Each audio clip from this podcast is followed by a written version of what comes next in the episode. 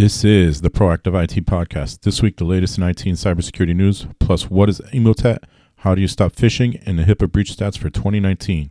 This is episode 14.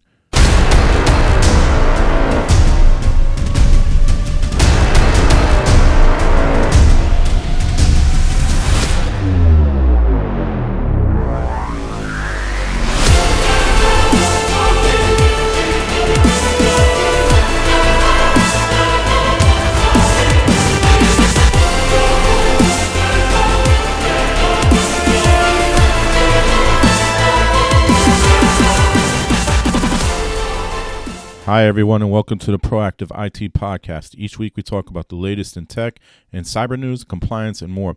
We also bring you real world examples to learn from so you can better protect your business and identity. This podcast is brought to you by Nuage Tech, a client focused and security minded IT consultant located in central Connecticut. You can find us at nuagetech.com. That's N W A J tech.com. All right, let's start with the Patch Tuesday update. Of course, we reported all the patching that occurred last week, all the patches that were released last week, I should say. I don't know if you patched yet. If you didn't, you should probably get on that. Um, yeah, last week, June, uh, January 14th, not June. That's uh, Freudian slip, I guess. Um, we had the Windows 7 end of life, Windows 2000 server, Server 2008 end of life. Um, so you'll want to move on to a different version of Microsoft Windows if you have either of those in your environment. And of course, the, that means the last patching update was released for the, both of those systems. Um, Juniper had an update. Juniper Network, Cisco had a security update. Uh, Microsoft Office had updates. Firefox is should be updated to 72.0.1. Google Chrome should be updated to the latest version, which I believe ends in .130. Um, Citrix, there's patches available for the Citrix vulnerability in Citrix ADC and Citrix Gateway. The final one should be released today, so you should have patched. They also released a scanning tool to see if you had been victimized by the vulnerability that did exist. Uh, the only the only security update that was released this week, I believe, was the well besides Citrix was the uh, Samba release, so if you use Samba in your environment, you, you will want to update that. And yes, the latest version of Google Chrome is 79.0.3945.130. And that was um, to also address the vulnerability that was discovered in Microsoft that we reported last week. You also had Adobe, VMware last week, Intel. Um, so quite a quite a bit of updates last week. So you'll want to take care of those ASAP, and you'll be all set with your patching.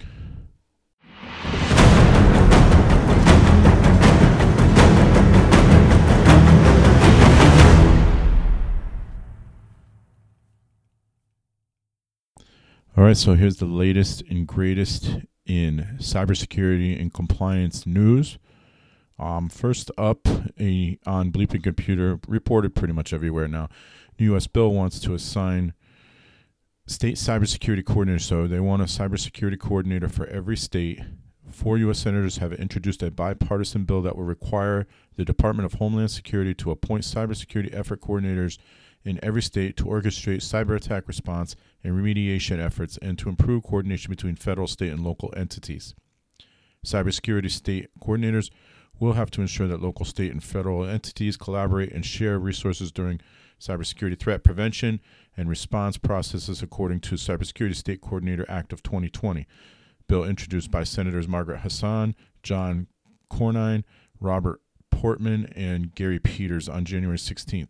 Cyber attacks can be devastating for communities across our country, from rans- ransomware attacks that can block access to school and medical records to cyber attacks that can shut down electrical grids or banking services, the bill's sponsor, Senator Hassan, said.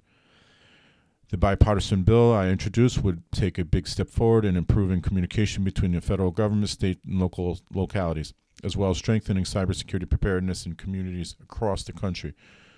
Um, so we have seen multiple municipalities get hit with cyber with uh, ransomware and uh, other attacks. You know, Las Vegas, New Orleans, Louisiana as a whole, multiple municipalities in California and Baltimore, all in the last year. Um, just to name a few, Texas. There's been a bunch, and this, so this position would help coordinate the effort in um, mitigating that risk. Number one, and number two, um, having a resolution in place in the event that that occurs, that a ransomware attack occurs at that level.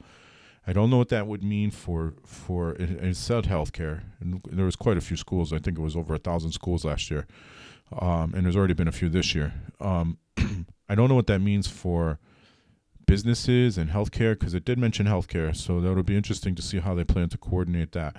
Um, so I don't know, maybe a new job position for some of you out there. I'm curious what it pays. It sounds like it would be a, quite a bit of work, so something to think about.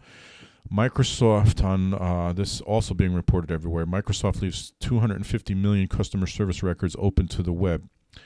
So Microsoft left 14 years of customer support logs exposed, which works out to 250 million records to the um, left open on the internet for 25 days. The account info dates back as far as 2005 and as recent as December of 2019 and exposes Microsoft customers to phishing and tech scams. They left this open on cloud databases. Um, they were data, yeah, cloud databases. So Microsoft said it is in the process of notifying affected customers. It's a lot of customers to notify. The Comparitech security research team said that it ran across five Elasticsearch servers that had been indexed by search engine BinaryEdge, each with an identical copy of the database. The database contained a wealth of phishing and scam ready information in plain text, including customer email addresses, IP addresses, and physical locations, descriptions of customer service claims and cases, case numbers, resolutions, and remarks, and internal notes marked confidential. So that's interesting. In a note, in short, it's everything a cybercriminal would need to mount a convincing and large-scale fraud effort. Comparitech researcher Paul Bischoff wrote in a posting on Wednesday. The data could be valuable to tech support scammers, in particular, he said tech support scams entail a scammer contacting users and pretending to be a Microsoft support representative. These types of scams are quite prevalent. Yes, I've received those calls myself. And even when scammers don't have any personal information about the targets, they often impersonate Microsoft staff. Microsoft Windows is, after all, the most popular operating system in the world. Now, uh, Microsoft does say that the exposure was limited and that a lot of the information was redacted. Um, we'll, you know, this is obviously developing, so we'll we'll wait to see what happens with that. Um, I will say this uh, with the the scammers out there. Um, Microsoft does not proactively call people. Now, this means that you you um, might start receiving a phone call and they will have more information about you so it'll seem more plausible that, that it is Microsoft. Microsoft does not proactively call people and they're not going to alert you to a virus on your computer. Um, so just something to think about before you take that call and and entertain them. I've I've run into several people already who have entertained these scammers and and uh, one of them within a matter of minutes they had the the uh, person's social security number. So it's it's it's uh it, they're sophisticated. They get you, and they will um they will steal from you. So.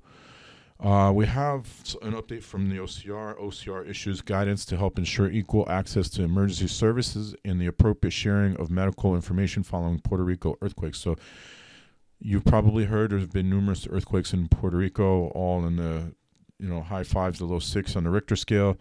Um, some of the citizens are sleeping outside just because they're afraid their house might collapse. Um, a lot of issues. I think there's no electricity right now, so the OCR has issued some guidance to help ensure equal access to emergency services and appropriate sharing of medical information.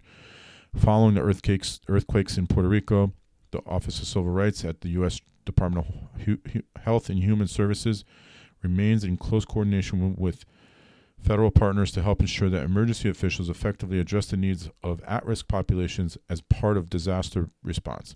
To this end, emergency responders and officials have consider should consider adopting as circumstances and resources allow the following practices to help make sure all segments of the community are served employing qualified interpreter services to assist individuals with limited English proficiency and individuals who are deaf or hard of hearing during evacuation response and recovery activities.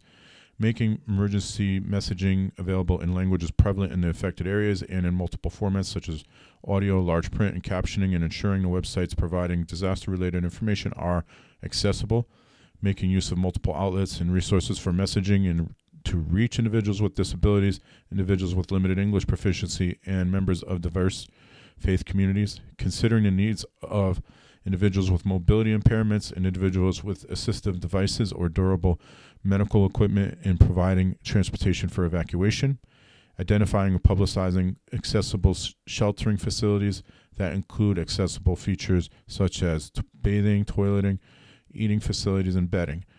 Avoiding separating people from their sources of support, such as service animals, durable medical equipment, caregivers, medication, and supplies, placing persons with those disabilities in integrated shelters to the extent possible, and stocking shelters with items that will help people to maintain independence, such as hearing aid batteries, canes, and walkers. Being mindful of all segments of the community and taking res- reasonable steps to provide an equal opportunity to benefit from emergency response efforts will help ensure that disaster management in all areas affected by Puerto Rico earthquakes is successful. Um, so that's from the OCR. Um, you know, HIPAA, of course, HIPAA does apply in Puerto Rico. It is part of the United States. However, it's a challenge with situations like this. So, um, most importantly, is to to take care of the patients, take care of anybody who needs the help, it is health care, as I've stated in many at many occasions, on many occasions. So take care of them and um, make sure everybody's okay. And um, hopefully the earthquakes they they appear to have stopped. So hopefully it'll stay that way. We have um, an interesting article on ZDNet. This is timeline of events surrounding the Bezos phone hack. So if you haven't heard, Jeff Bezos' phone was compromised May of last, uh, May of 2018, actually. So almost two years ago, and um, sounds like he was not aware of it for a while. So we're gonna go through this. Um, almost impossible to believe broke yesterday that Crown Prince of Saudi Arabia Mohammed bin Salman was somehow involved in the hacking of Amazon CEO Jeff Bezos, according to reports from The Guardian and Financial Times. A Saudi royal family member, commonly referred to as MBS, allegedly sent a booby trap video to Bezos via a WhatsApp message last year. No, it's actually not last year. It's May 1st of 2018. According to a report into the hack out, put together by FTI Consulting, the video supposedly exploited a WhatsApp bug to download and install malware on Bezos' phone, which was an iPhone, which then proceeded to exfiltrate data from Amazon CEO's personal iPhone. So uh, I mention iPhone because a lot of people still have this common misconception that iPhones and Apple in general can't be hacked and can't be um, hit with malware. And that is absolutely not true. And this is the prime example. A day later, the entire affair still seems like a bad Hollywood movie script. However, the reality is that there's a lot of context and background to these accusations, along with a long history of enmity and ant- antipathy from the side of Saudi prince. The Bezos hack is linked to the Amazon CEO, who is the owner of the Washington Post, which is important here, the newspaper that employed Jamal Khashoggi, Khashoggi, an ardent critic of Saudi Arabia's government and the Crown Prince in particular. So here's the timeline. In October 2013, Bezos buys Washington Post. December 2016, at a Washington based think tank, Khashoggi makes critical remarks about Donald Trump's ascent to the U.S. presidency. Soon after, the Saudi regime canceled Khashoggi's column in the Al Hayat newspaper and ultimately banned him from writing, appearing on television, and attending conferences. Khashoggi eventually left Saudi Arabia. So um, you may know that Trump does have a relationship with the Saudis. So, um, not that that comes up again, and not that this is a political podcast. It's not, but it's something to, to note. The Washington Post on September 2017, the Washington Post publishes Khashoggi's first column, Saudi Arabia wasn't always this repressive. Now it's unbearable. A piece highly critical of Crown Prince. November of 2017, the Saudi Royal Guard acquires the Pegasus 3 spyware from NSO Group, an Israeli company that sells surveillance tools to governments around the world. Which to me, again, is interesting that Israel is selling to uh, Saudi Arabia. February 7, 2018, the Washington Post publishes a column by Khashoggi entitled Saudi Arabia's Crown Prince already controlled the nation's media. Now he's squeezing it even further. another piece critical of the Saudi crown prince. February 28, 2018, Khashoggi publishes another piece in the Washington Post entitled What Saudi Arabia's Crown Prince Can Learn from Queen Elizabeth II, again criticizing the Crown Prince. March 21st, 2018, Washington Post owner Jeff Bezos is invited to attend a small dinner with the Crown Prince in Los Angeles. April 3rd, 2018, Washington Post publishes another column by Khashoggi while the Crown Prince is in the U.S., in which Khashoggi writes, Replacing old tactics of, tactics of intolerance with new ways of repression is not the answer. April 4th, 2018, Bezos attends dinner with the Crown Prince, in the course of which they exchange phone numbers that correspond to their WhatsApp accounts. May 1st, 2018, a message from Crown Prince account is sent to Bezos through WhatsApp. The message is an encrypted video file. It is later established with reasonable certainty that the video's downloader infects Bezos' phone with malicious code. The video message is believed to be the same as the video that they included uh, a video of, in a tweet. Following the execution of the malicious video file, investigators saw a spike of data being sent from the, the device, a 29% jump in traffic consisting of more than 6 gigs of egress data, meaning data that goes out. Prior to the infection, Amazon CO was an average of 430 kilobytes a day egress data. Following the hack, Bezos' iPhone maintained a daily average of 101 megabytes a day egress data for the following months, suggesting a constant state of surveillance. May 2018, the phone of Saudi human rights activist Yah- Yahya Assiri is affected with malicious code. Assiri is in frequent communication with Khashoggi. June 2018, the phone of Saudi political activist Omar Abdulaziz, and I'm sorry I'm saying these names, I'm, I'm butchering these names, is infected with malicious code via a texted link on WhatsApp. Omar was in frequent communication with Khashoggi. June 2018, the phone of Amnesty International official working in Saudi Arabia was targeted for infection via a WhatsApp link that was determined to lead to an NSO group controlled website. June 23, 2018, two phones belonging to Saudi dissident Ghanem al Masarir al Dosari, a Saudi human rights activist and popular political satirist active on YouTube, are targeted via a text link leading to NSO infrastructure. October 2nd, 2018, Khashoggi is killed by Saudi government officials. You may remember that. Washington Post begins reporting on the murder, publishing every ever expanding revelations about the role of Saudi government and the crown prince personally. October 15, 2018, a massive online cam- campaign against Bezos begins, targeting and identifying him per- principally as the owner of the Washington Post. In November, the top trending hashtag in Saudi Twitter is boycott Amazon. The online campaign against Bezos escalates and continues for months. November 8, 2018, a single photograph is texted to Bezos from the Crown Prince's WhatsApp account, along with a sardonic caption.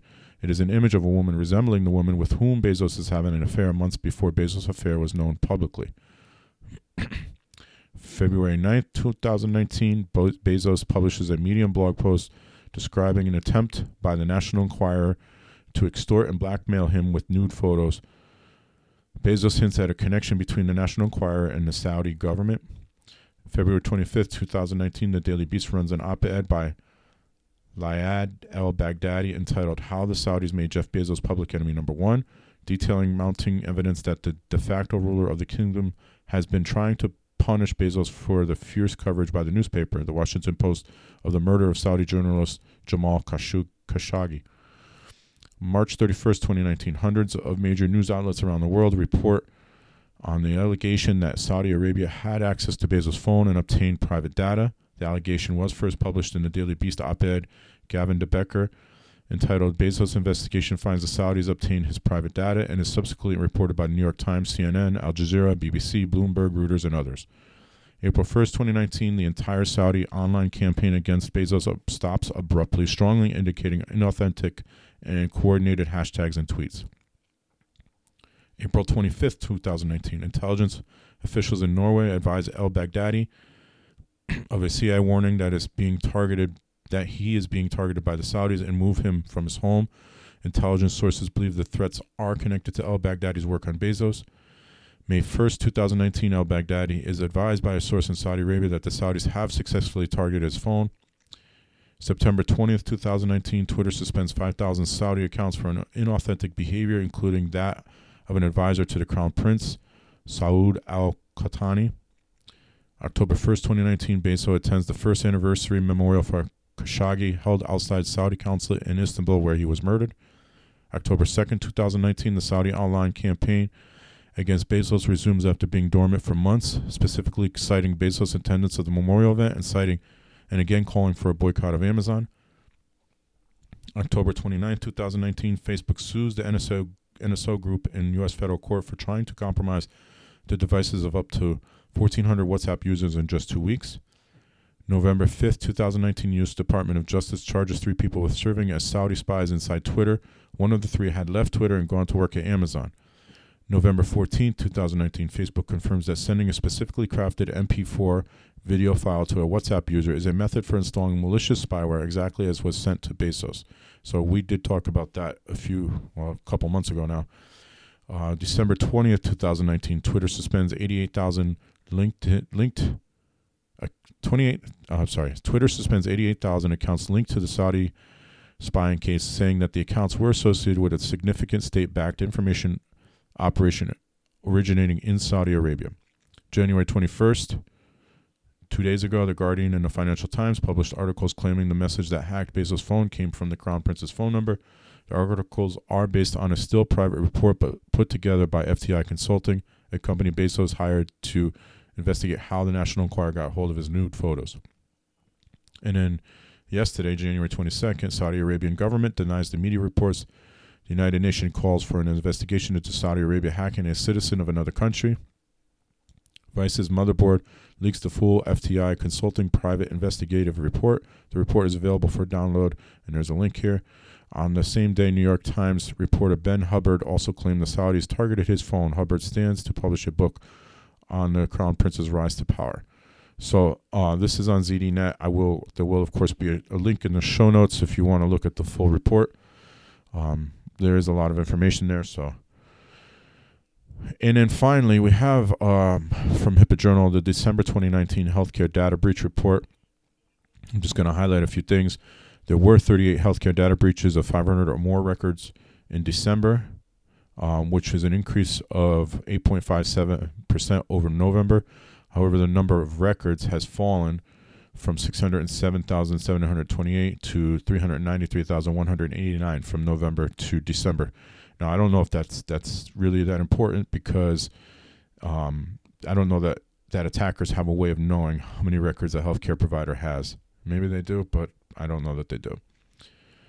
It was a bad year for healthcare data breaches in 2019, the second worst year ever for healthcare data breaches in terms of number of patients impacted. So this year we did see total in 2019 41,232,527. That is the second worst year, and that um, outpaces the previous three years combined. Um, the only year that was higher was 2015 when there was 113,307,814 records breached. Um, number of health breaches of 500 or more this year was 505, which is the highest year on record. Next, uh, the next highest year was last year, 2018, which was 371. Interestingly enough, two, uh, 2015 had the lowest number of breaches of 500 or more, but that just means that there were large breaches.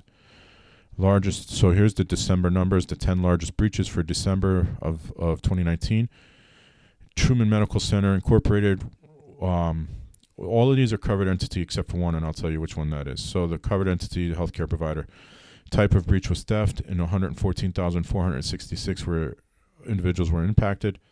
Adventist Health Simi Valley was also a healthcare provider hacking IT incident 62,000. Roosevelt General Hospital hacking IT incident 28,847. Healthcare Administrative Partners hacking IT incident 17,693. Cheyenne Regional, oh, sorry, Healthcare Administrative Partners is the one that was a business associate. Cheyenne Regional Medical Center Healthcare Provider, hacking IT incident 17,549. SEES Group, LLC, was a hacking IT incident 13,000. Petty Health PLLC, D, DBA, it should be PD Health, sorry, PLLC, DBA Children's Choice Pediatrics, hack, hacking IT incident 12,689. Sinai Health Center, Health System, hacking IT incident 12,578.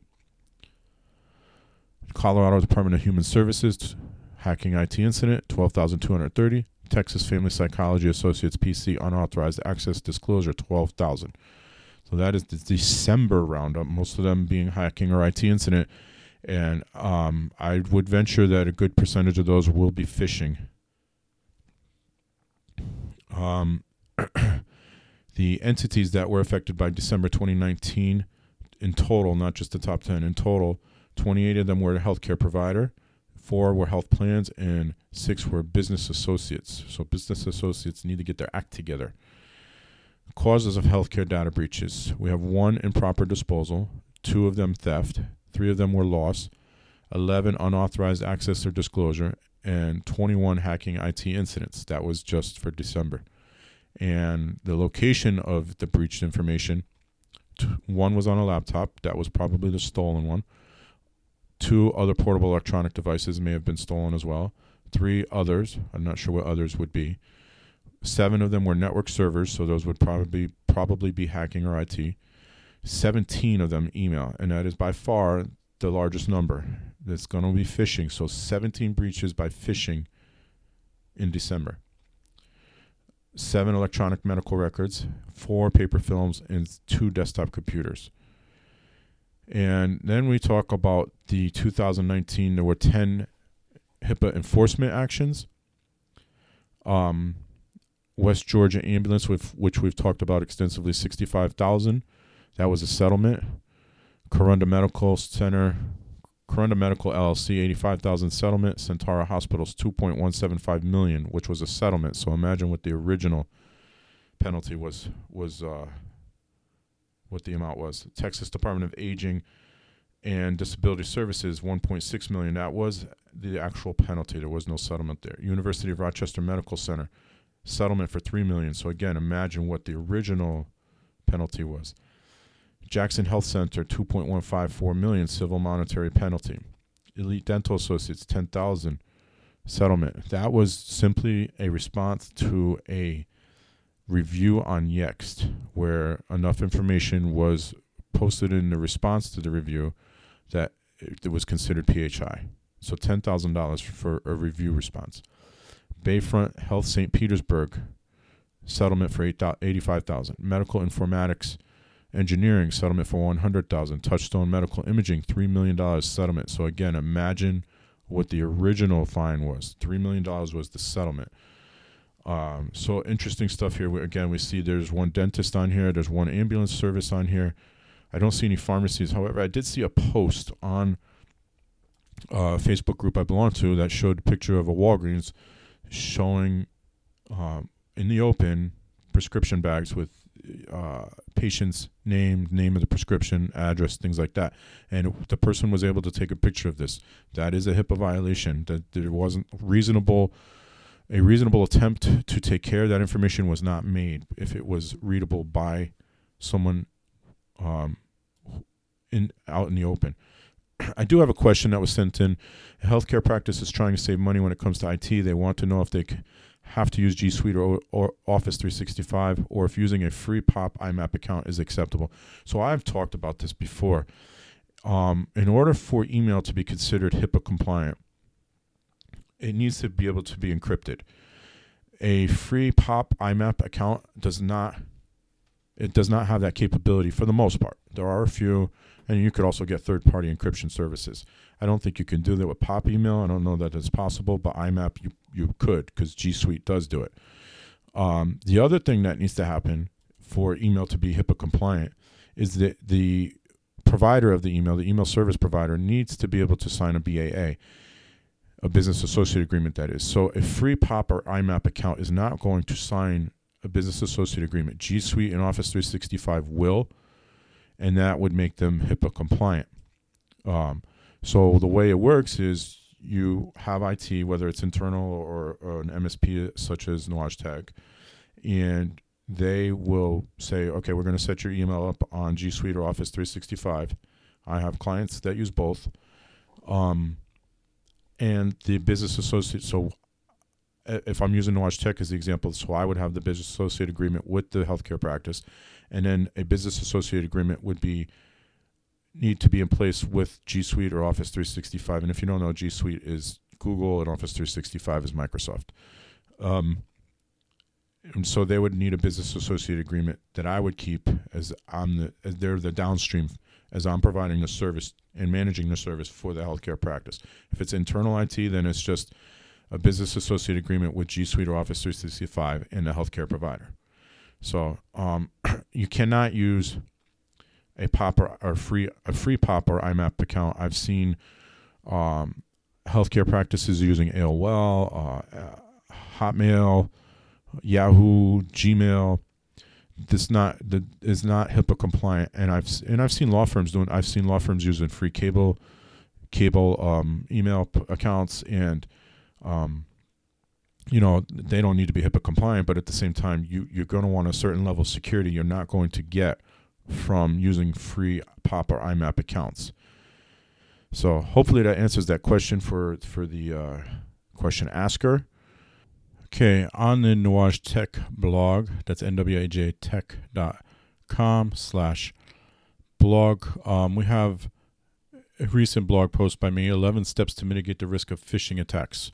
So, phishing is 90% of all data breaches are are start with a phishing attack. And we see it all the time in HIPAA healthcare.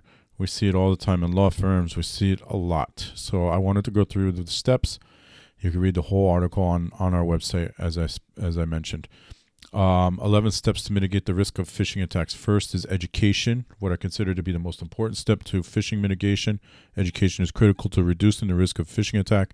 Many of the phishing attacks that are reported show that the employees were victimized who were victimized had very little knowledge of how to identify a phishing attack. There are several things you can look to for to identify a phishing attack. Some of the more common indicators are poor grammar spelling, sent from a free email account, use of emotional cues to get you to do something, usually fear, unsolicited email, like password changes or an invoice. URLs are not the real URL, paypal.com versus paypa1.com. The website is missing images or has poor grammar. Employees in IT should also be able to provide awareness alerting on potential attacks. For example, I recently alerted clients to a new Microsoft phishing attack and what they look like. Strong password policies. We've gone over this a thousand times. Password policies are uppercase, lowercase numbers, and special characters. The longer, the better. Um, don't use passwords like one two three four five or password one two three or things that are, you know, if you if your username is Scott Gumbar, don't use Scott Gumbar as your password, etc. Three MFA or two FA. Um, it's just unbelievable the number of, of people that are still not using MFA and I talked to a uh, insurance agent yesterday, and he said no, it's just too much work, which is insane. But okay. For anti-phishing software or service, so I use IronScales. There are others out there. Five anomaly-based malware protection, as I've talked about um, sporadically here and there. We'll talk about it a little later in this episode. Six DNS and web filtering. Again, filter out the traffic that is not healthy for you. In other words, and you can filter by categories too, but most reputable DNS filtering softwares will now filter out um, suspected phishing sites as well. As a matter of fact, Google Chrome can do it now. So, phishing simulation. So, this is essentially you sending a, a phishing attack to your employees or to your clients to see how they respond to it. And then if they do click on something that they shouldn't have clicked on, you can then, re- you know, you get a report and then you can educate further as needed. Should not be punitive, it should be purely for education. Think before you click. Um, this is a program that I'm developing. Before you click on any link or attachment, think about it. Did you ask for the email? Do you know the sender? Can you type the website address manually rather than clicking on it? Do you even shop at the store or bank at the bank? Nine, verify before you click. 10, have a response plan, which is so important and very rarely exists. And then finally, 11, audit. So you should regularly audit your email accounts. Realistically, you should audit all accounts. Where are they being accessed from? When are they being accessed? How are they being accessed? Some of my clients have web access disabled on top of MFA and strong passwords. Others have alerting set up, so I know if when they are accessing the account. If something seems off, we question it by reaching out to the client. So, you know, for the business, I use Office 365. I get an alert anytime. Uh, I get an alert anytime that my account logs in. As this is just an example, every time my account is used to access Office 365 on the web or, or is added to Outlook or anything like that, I get an alert um, letting me know that. So that is uh, 11 tips, 11 steps to mitigate the risk of phishing attacks. Hopefully, you find that helpful. All right, last bit of news this morning. Just learned about this late yesterday. Critical MDhex vulnerabilities shake the healthcare sector. So, critical critical vulnerabilities have been discovered in popular medical devices from GE Healthcare that could allow attackers to alter the way they function or render them unusable. A set of six security flaws have been collectively named MDhex. Five of them received the highest severity rating of on the common vulnerability scoring system 10 out of 10 the final one has a rating of 8.5 as per the national infrastructure advisory council's scoring scale uh, reported by CyberMDX, a healthcare cybersecurity company, the vulnerabilities affect GE CareScape patient monitors, Apex Pro telemetry, server tower systems, and clinical information center CIC Pro systems. CIC Pro systems are used to view in real time physiological data and waveforms collected over the local network from patient monitors. So it's kind of like managed services for medical, for healthcare. They also ma- help manage the distributed monitors and check when the patient was admitted, synchronize time and date, as well as setting alarm thresholds. Interfering with this product can affect how it works, allows changing the alarm settings, and can lead to exposing patient health information. Below is a list of the vulnerable systems. So here's the list of the vulnerable systems Central Information Center, CIC versions 4.x and 5.x, CareScape Central Station, CSCS versions 1.x, 2.x, Apex Pro Telemetry Server and Tower versions 4.2 and earlier, CareScape Telemetry Server versions 4.3, 4.2 and earlier, B450 Patient Monitor version 2.x, B650 Patient Monitor versions 1.x and 2.x, B850 Patient Monitor versions 1.x and 2.x. The researchers found bugs when checking the use of de- deprecated WebMin versions of open port configurations that could pose a risk in GE's CareScape CIC Pro workstation. Common to all flaws is that exploiting them provides the attacker a direct path to target d- device and allows them to read, write, or upload data. The MDhex vulnerability bundle credited for discovery of the MDhex bugs in Elad Luz, head of research, or is Elad Luz, head of research at CyberMDX. He says that exploitation avenues depend on the infected systems affected systems design and configuration. One of the bugs identified as CVE 2020-6961 and affecting CIC, SCS, and Apex server consists of exposing the private key in the SSH server configuration. The same key is distributed across an entire line of products and could enable remote management of the system via an SSH connection, allowing code execution. Hard con- hard coded credentials in the Windows XP embedded XPE operating system is another critical vulnerability, CVE 2020-6963, as it allows direct access to the device via the server message block SMB network protocol. That um, that has been a vulnerability for quite some time. The SMB. Um, so the article is on Bleeping Computer and goes on to talk about the vulnerability there. But if you're using any of those devices, just there are things um, you're going to want to do, including network segmentation. It doesn't look like there is a patch as of yet. Um, you you will want to, you know, do whatever you can so here you go. The company provides the following network management best practices. MC and IX networks are isolated, and if connectivity is needed outside the MC and IX networks, a router firewall is used to allow only the necessary data flows and block all other data flows. MC and IX router firewalls should be set up to block all incoming traffic initiated from outside the network, with exceptions for needed clinical data flows. The following ports should always be blocked for traffic initiated from outside the MC and IX networks TCP port 22 for SSH and TCP and UDP ports 137, 138, 139, 445 for NetBIOS and SMB, as well as TCP ports 10,000, 5225, 5800, 5900, and 10,001. Restricted physical access to central stations, telemetry servers, and MCI and IX networks. Default passwords for webmin should be changed as recommended. That's kind of scary if you haven't. Password management best practices are followed. So um, it sounds like another case of weak passwords and poor network segmentation, uh, and of course blocking vulnerable ports. Um, so take care of that. If you are if you're using any of these machines, if you're using any machine, change the default password. At the very least, change the default password. All right, that's going to do it for the news.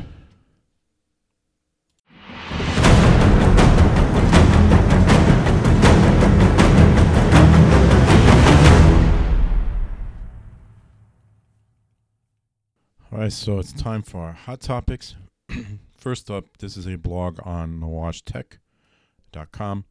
That is, uh, of course, I, am the owner of Nuage Tech, which is a an MSP specializing in compliance type businesses. So I have this blog, two options when the OCR issues guidance, listen or pay. So we just went over a few minutes ago the the breach statistics for the year and for December of 2019 when we talked about the ones for the year, we talked about how some of them were settlements and some of them were just the civil penalties. when typically when there's a either a settlement or a penalty, um, it's after the OCR comes in and offers technical guidance, technical advice, and if you don't listen, then you are asking for trouble. So that's what we're talking about in this um, this blog post. The OCR recently issued guidance to help ensure equal access to emergency services and appropriate sharing of medical information following Puerto Rico earthquakes. And so I start with that because it's to point out again, there's some guidance, you need to pay attention to it. And we talked about, we actually talked about that guidance earlier in this episode. So this got me to thinking about all the HIPAA settlements that were agreed to after the OCR issues technical advice. I talked about the settlement with West Georgia Ambulance Company issued on December 30th, 2019, on a recent episode of the Proactive IT podcast. So I have it linked there. I believe it was last week's episode. They had to pay 65000 for an incident in 2013, so almost seven years ago. And so they just now paid the inc- they just now paid a fine for that. The incident was initiated with a laptop that went missing, allegedly fell off the back of an ambulance, which also means that there was no encryption on that laptop. Now, being 2013, okay, you know, it wasn't as um, encryption wasn't talked about as much at that point. It is now, so there's no excuse for it today, and it's still happening. The laptop was not encrypted, which does violate HIPAA. The OCR came in to do an investigation and discovered a lot of HIPAA compliance issues. The OCR issues technical advice. Technical advice essentially means here's what you need to do to correct the HIPAA compliance issues we have found. The ambulance company ignored them. When the OCR followed up and discovered that the technical advice was ignored, they took further action. This action eventually turned into a $65,000 settlement and a two, two year corrective action plan, which will cost more than the $65,000 settlement. The initial fine was probably a lot more than the final settlement. So, the corrective action plan means the OCR is now going to oversee and make sure that you meet certain landmarks and say, you know, you accomplish this on a certain date, you accomplish this in 30 days, you accomplish this in 60 days. And if you don't, then you're looking at more problems. HHS just wants to ensure patient privacy and access is protected. Health and Human Services OCR has stated on several occasions that it's not about the fines. If it was, it would be easy to just fine healthcare practices and business associates. There are numerous instances of the OCR supplying a healthcare practice with technical support, and that's the end of it. If you are provided technical support from the OCR, it pays to listen. It really, really does if it really is all about patient care, are you protecting? It really is all about patient care. Are you protecting their health information and sensitive data? Are you providing access to their health information in a reasonable manner when requested? what is technical support from the OCR? Technical support from the OCR is not like technical support from IT. What they're really doing is telling you how to fix your HIPAA compliance issues. For example, in the case of the ambulance company, they uncovered that the laptop was not encrypted. When they investigated further, they also discovered access controls were not in place and reasonable, reasonable security was not being utilized to protect PHI, and there was no real HIPAA compliance program in place. The OCR advised the ambulance company what they needed to do to resolve these issues. West Georgia Ambulance essentially ignored the advice. In doing so, they became negligent. That ended up costing a small business of 64 employees $65,000, plus two years of OCR monitoring them to ensure they put a HIPAA compliance program in place. Guidance and technical support from OCR should be taken seriously. The OCR and I think a, and I think a lot alike. I will give you information and advice you need. It's up to you to act on it. I provide technical advice all the time. Honestly, it gets ignored probably 80% of the time, and sometimes it ends up costing the business owner a lot more in the long run. OCR's main objective is to, to make sure patient care includes protecting patient information and making it accessible to the patient when they want it. You have you may have heard of the CIA triad. No, it's not a special ops group in the CIA. It stands for confidentiality, integrity, availability. What this means is patients' healthcare information should remain confidential, the integrity of that information should be protected, and, if, and it should be made available to the patient when needed. The OCR just wants to ensure the CIA triad is followed by healthcare providers and business associates. They just want to make sure patients are cared for. It is called patient care, after all. If they provide guidance or assistance in any manner, whether it's a web page, official letter, audit, or email, you should take it very seriously. The next step would cost you significantly more if you don't. And if, at the end of the day, it's all about patient care, whether you are a healthcare practice or a business that supports them.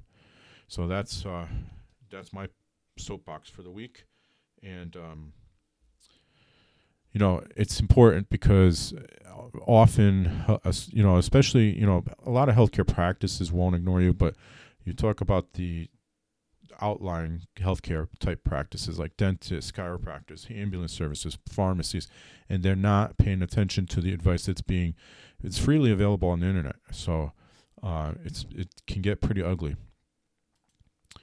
Um, next up, we going we're going to talk about Emotet, and the reason I'm going to talk about Emotet is there's a CISA alert about increased Emotet malware activity. Uh, I'll read that first. So, so CISA is aware of a recent increase in targeted Emotet malware attacks. Emotet is a sophisticated Trojan that commonly functions as a downloader or dropper of other malware. Emotet primarily spreads via malicious email attachments, and attempts to proliferate within a network by brute forcing user credentials and writing to shared drives. If successful, an attacker u- could use an Emotet infection to con- obtain sensitive information. Such an attack could result in proprietary information and financial loss as well as disruption to uh, operations and harm to reputation. So CISA recommends users and administrator adhere to the following best practices to defend against Emotet. So here's the best practices that they recommend.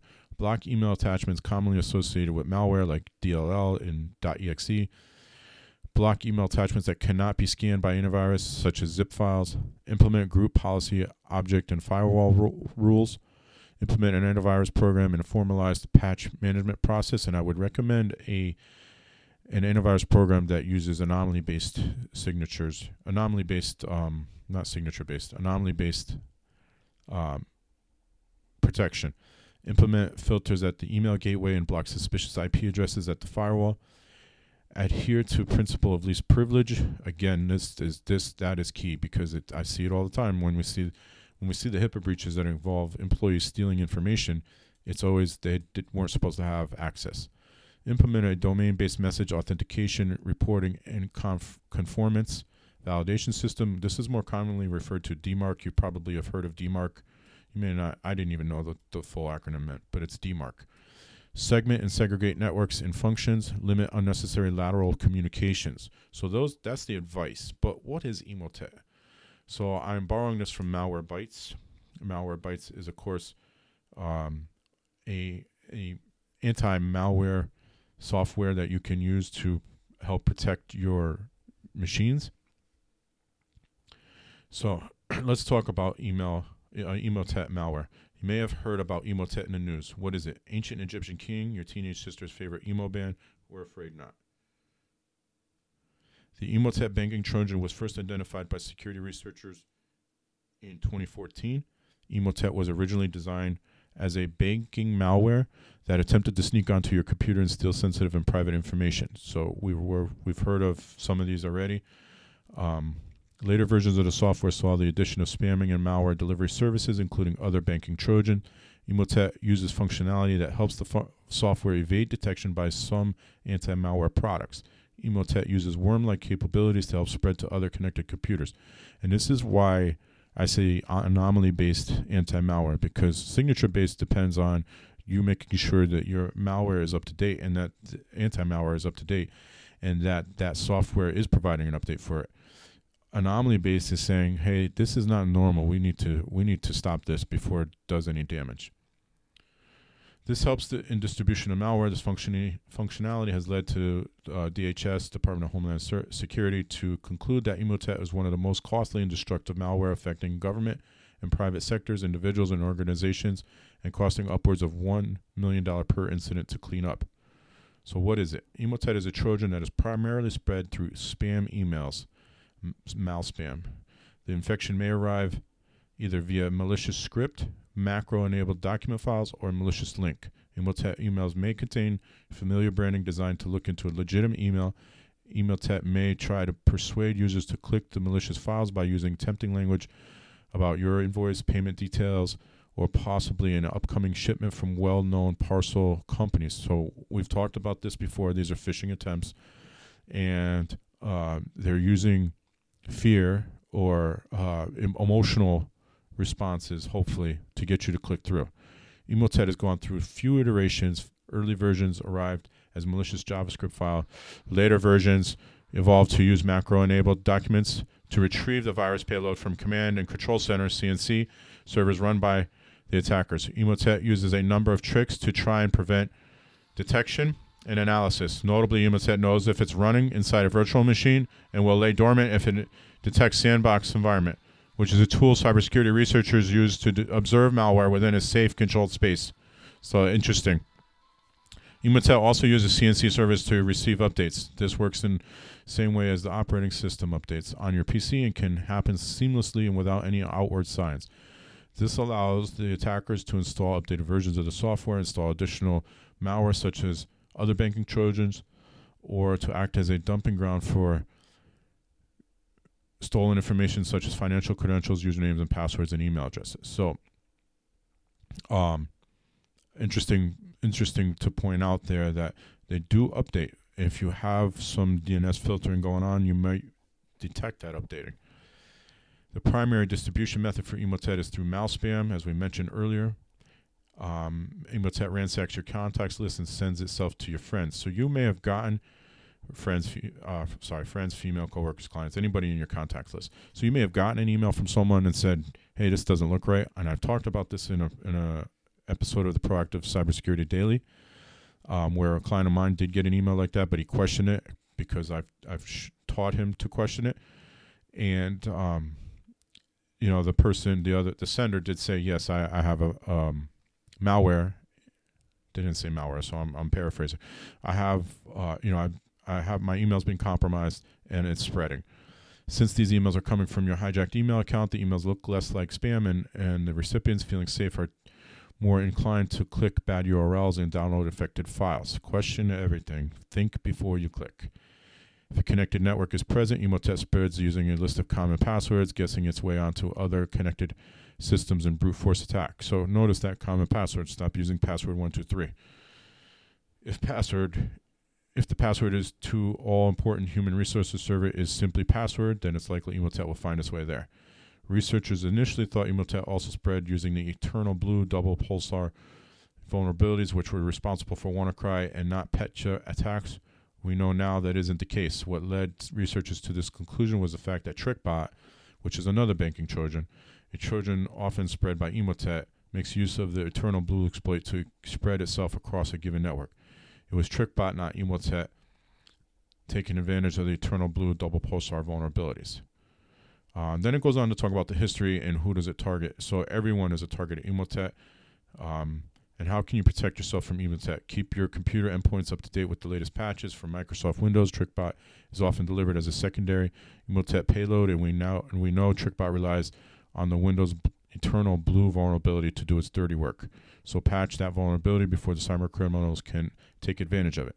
Don't download suspicious attachments or click a shady looking link. Emotet can't get the initial foothold on your system or network if you avoid those suspect emails. Take the time to educate your users on how to spot mal spam.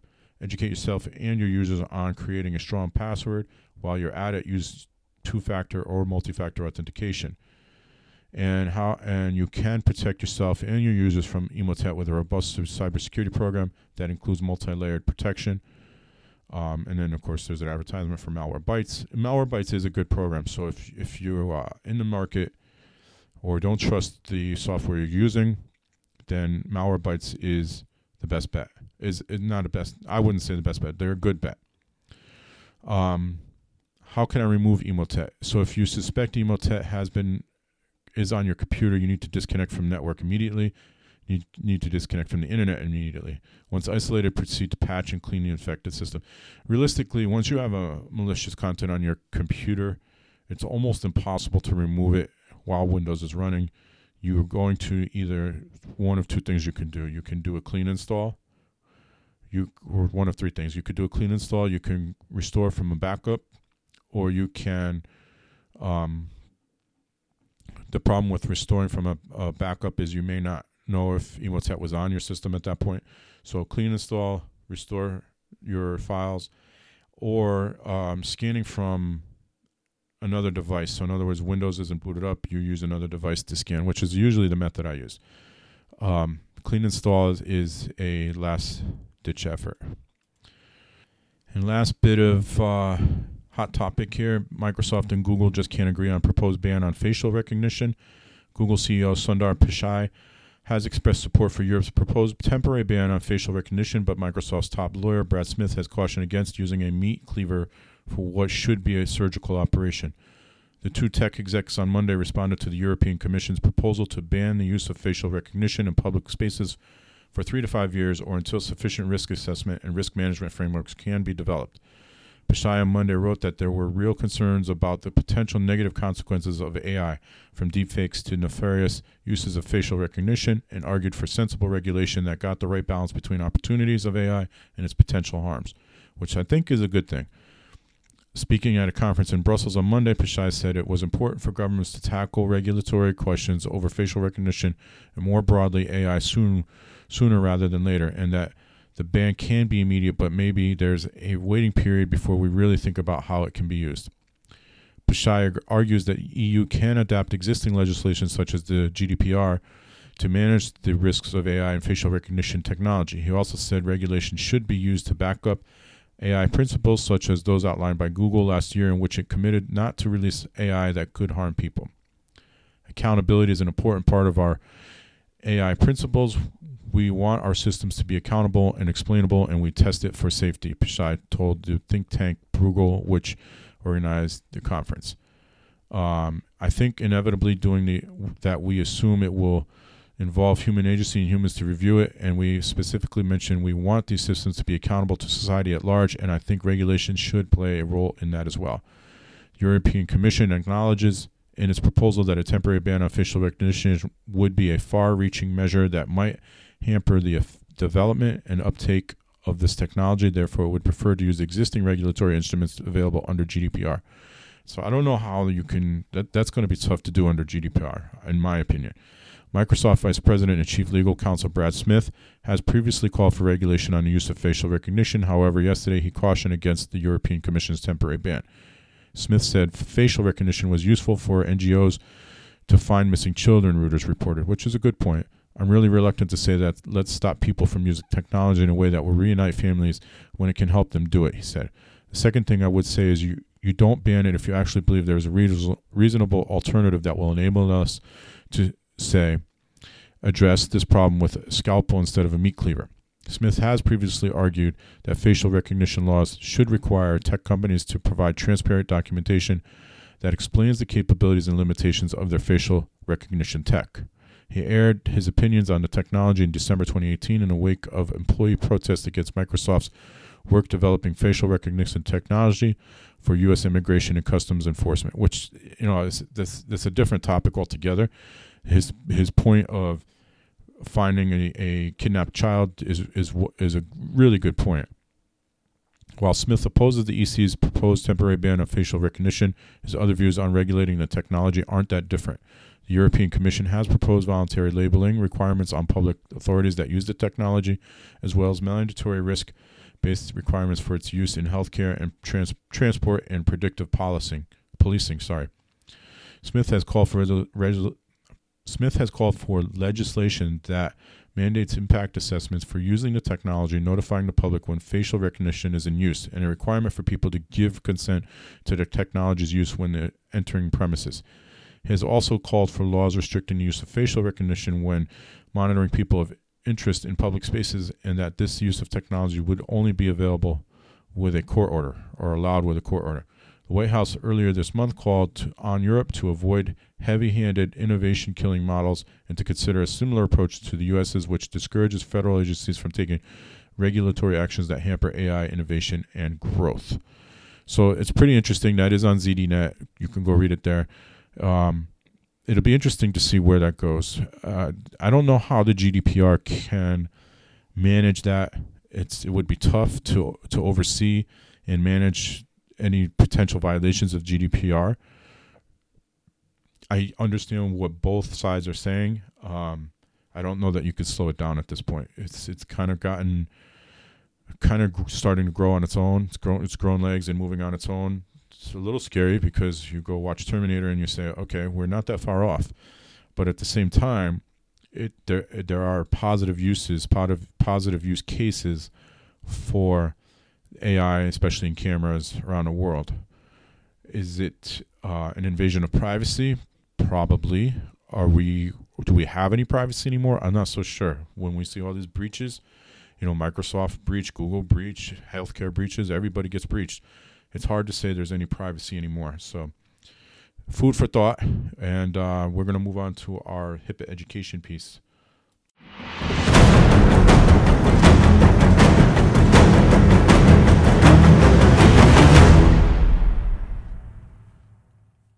All right, for HIPAA education this week, we're going to talk about filing a complaint. This will be quick this week. If you believe that a HIPAA covered entity or its business associate violated your or someone else's health information privacy rights or committed another violation of the privacy, security, or breach notification rules, you may file a complaint with the Office of Civil Rights.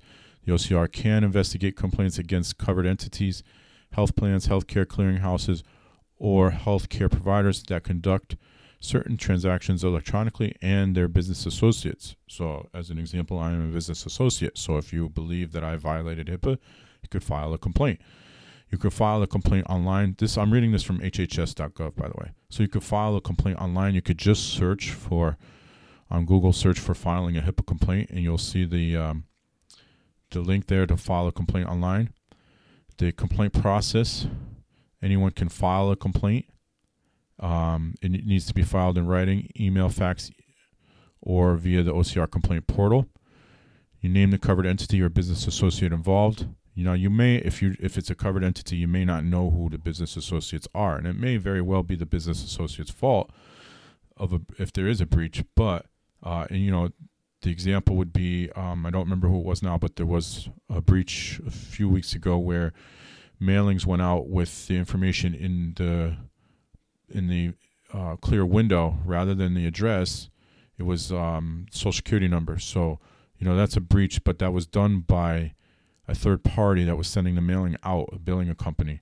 It wasn't done by the healthcare provider. So you may not know that. You file the breach, you file the uh, complaint, and then they research it.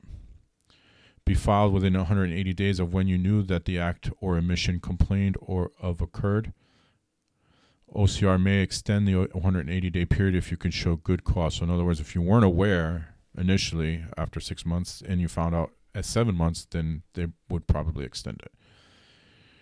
HIPAA prohibits retaliation. So, this is important. There was a case, um, well, I'll get to that in a moment. Under HIPAA, an entity cannot retaliate against you for filing a complaint. You should notify OCR immediately in the event of retaliatory action. So, that's uh, that's important. File a health information privacy complaint online, and there's a link to it. And then if you want to do it in any other manner, all the links are there. Um, and what information you need to include is there. Um, what I was going to say before it wasn't exactly applicable, but there was, um, you need to be careful about filing a complaint because if you're filing a complaint just to get somebody in trouble, you know, maybe you had a bad visit with a doctor and you just want to file a HIPAA complaint and say, you know, they're, they're not doing their job you know that they leaked my information, whatever it is, um, you should not do that because there was a case in Georgia, I believe it was Georgia, where a man did that. It turns out it was his the person he did the complaint about was his ex girlfriend, I believe, and turns out they so they investigated and they determined that the he was lying, and he is looking at some time now. Um, what can you expect? So, how does the OCR investigate a health information privacy and security compliant? Um, OCR carefully reviews all health information privacy and security complaints. Under the law, OCR only may take action on complaints if your rights were violated by a covered entity or business associate. You file a complaint within 180 days of the violation. And then what happens after the investigation? At the end of the investigation, OCR issues a letter describing the resolution of the investigation. If OCR determines that a covered entity or business associate may not have complied with the HIPAA rules, that entity or business associate must voluntarily comply with the HIPAA rules, take corrective action, agree to a settlement. So, like I said earlier, if they're issued guidance by OCR and they, you know, that's their get out of jail free card, follow that guidance. They should follow that guidance. And if they don't, then they're looking at a settlement and corrective action plan.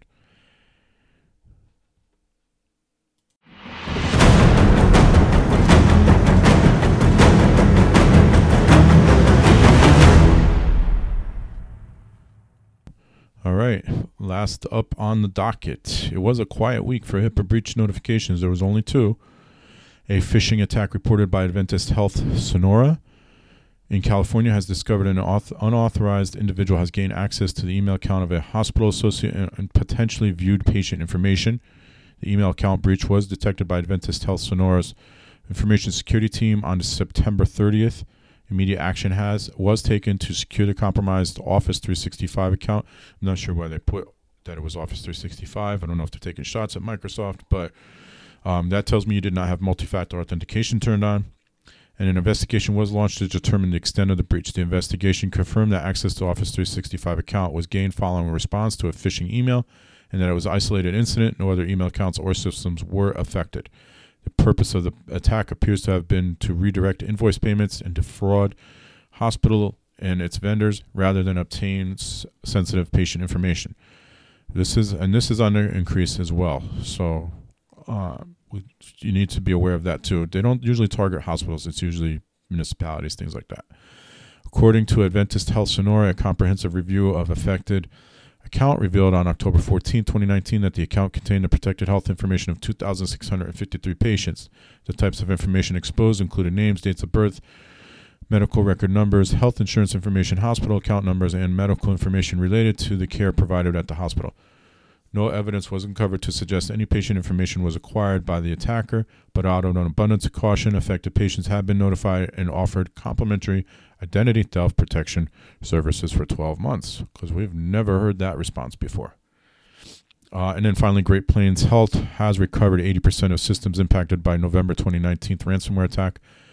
Great Plains Health in North Platte, uh, Nebraska experienced a ransomware attack in November 2019, which saw its network encrypted. The decision was taken not to pay the ransom and instead to restore systems from backups, which was a smart decision. It has been a time consuming and painstaking process, but hospital officials have announced that the process is now 80% completed. Restoration of systems has prior was prioritized with the most important patient systems restored first. It took two weeks for critical patient systems to be recovered. Members of staff worked around the clock to ensure systems were restored in the shortest possible time frame. Throughout the attack and recovery process, patients continued to receive medical services, and no patients were turned away or redirected to other healthcare facilities. Hospital officials have now announced that all major IT systems have now been brought back online, and the ransomware attack is no longer having an impact on any kind of patient care. Only archives now need to be restored, which contain information rarely used by the hospital. So, no generic, um, out of an abundance of caution response there. And it doesn't say how many people were impacted. Uh, so that'll be, we'll see where that goes. I'm sure we'll hear more about that in the future. The good thing is they did, decided not to pay the ransom, which is great for two reasons primarily. One, if you pay, you make yourself a bigger target going forward. And two, um, if you pay, there's no, well, really three reasons. Two, if you pay, there's no guarantee you will get your, your files decrypted. And three, the only way we're going to stop the scourge of ransomware is by making it not profitable to the attackers. So once they realize they're not going to get money, they're going to stop. And I don't there is no other way at this point. So uh, that's going to do it for this episode of the Proactive IT podcast. Hope it was useful. Hopeful it was helpful to you. But until next week, stay secure and enjoy your weekend, everyone.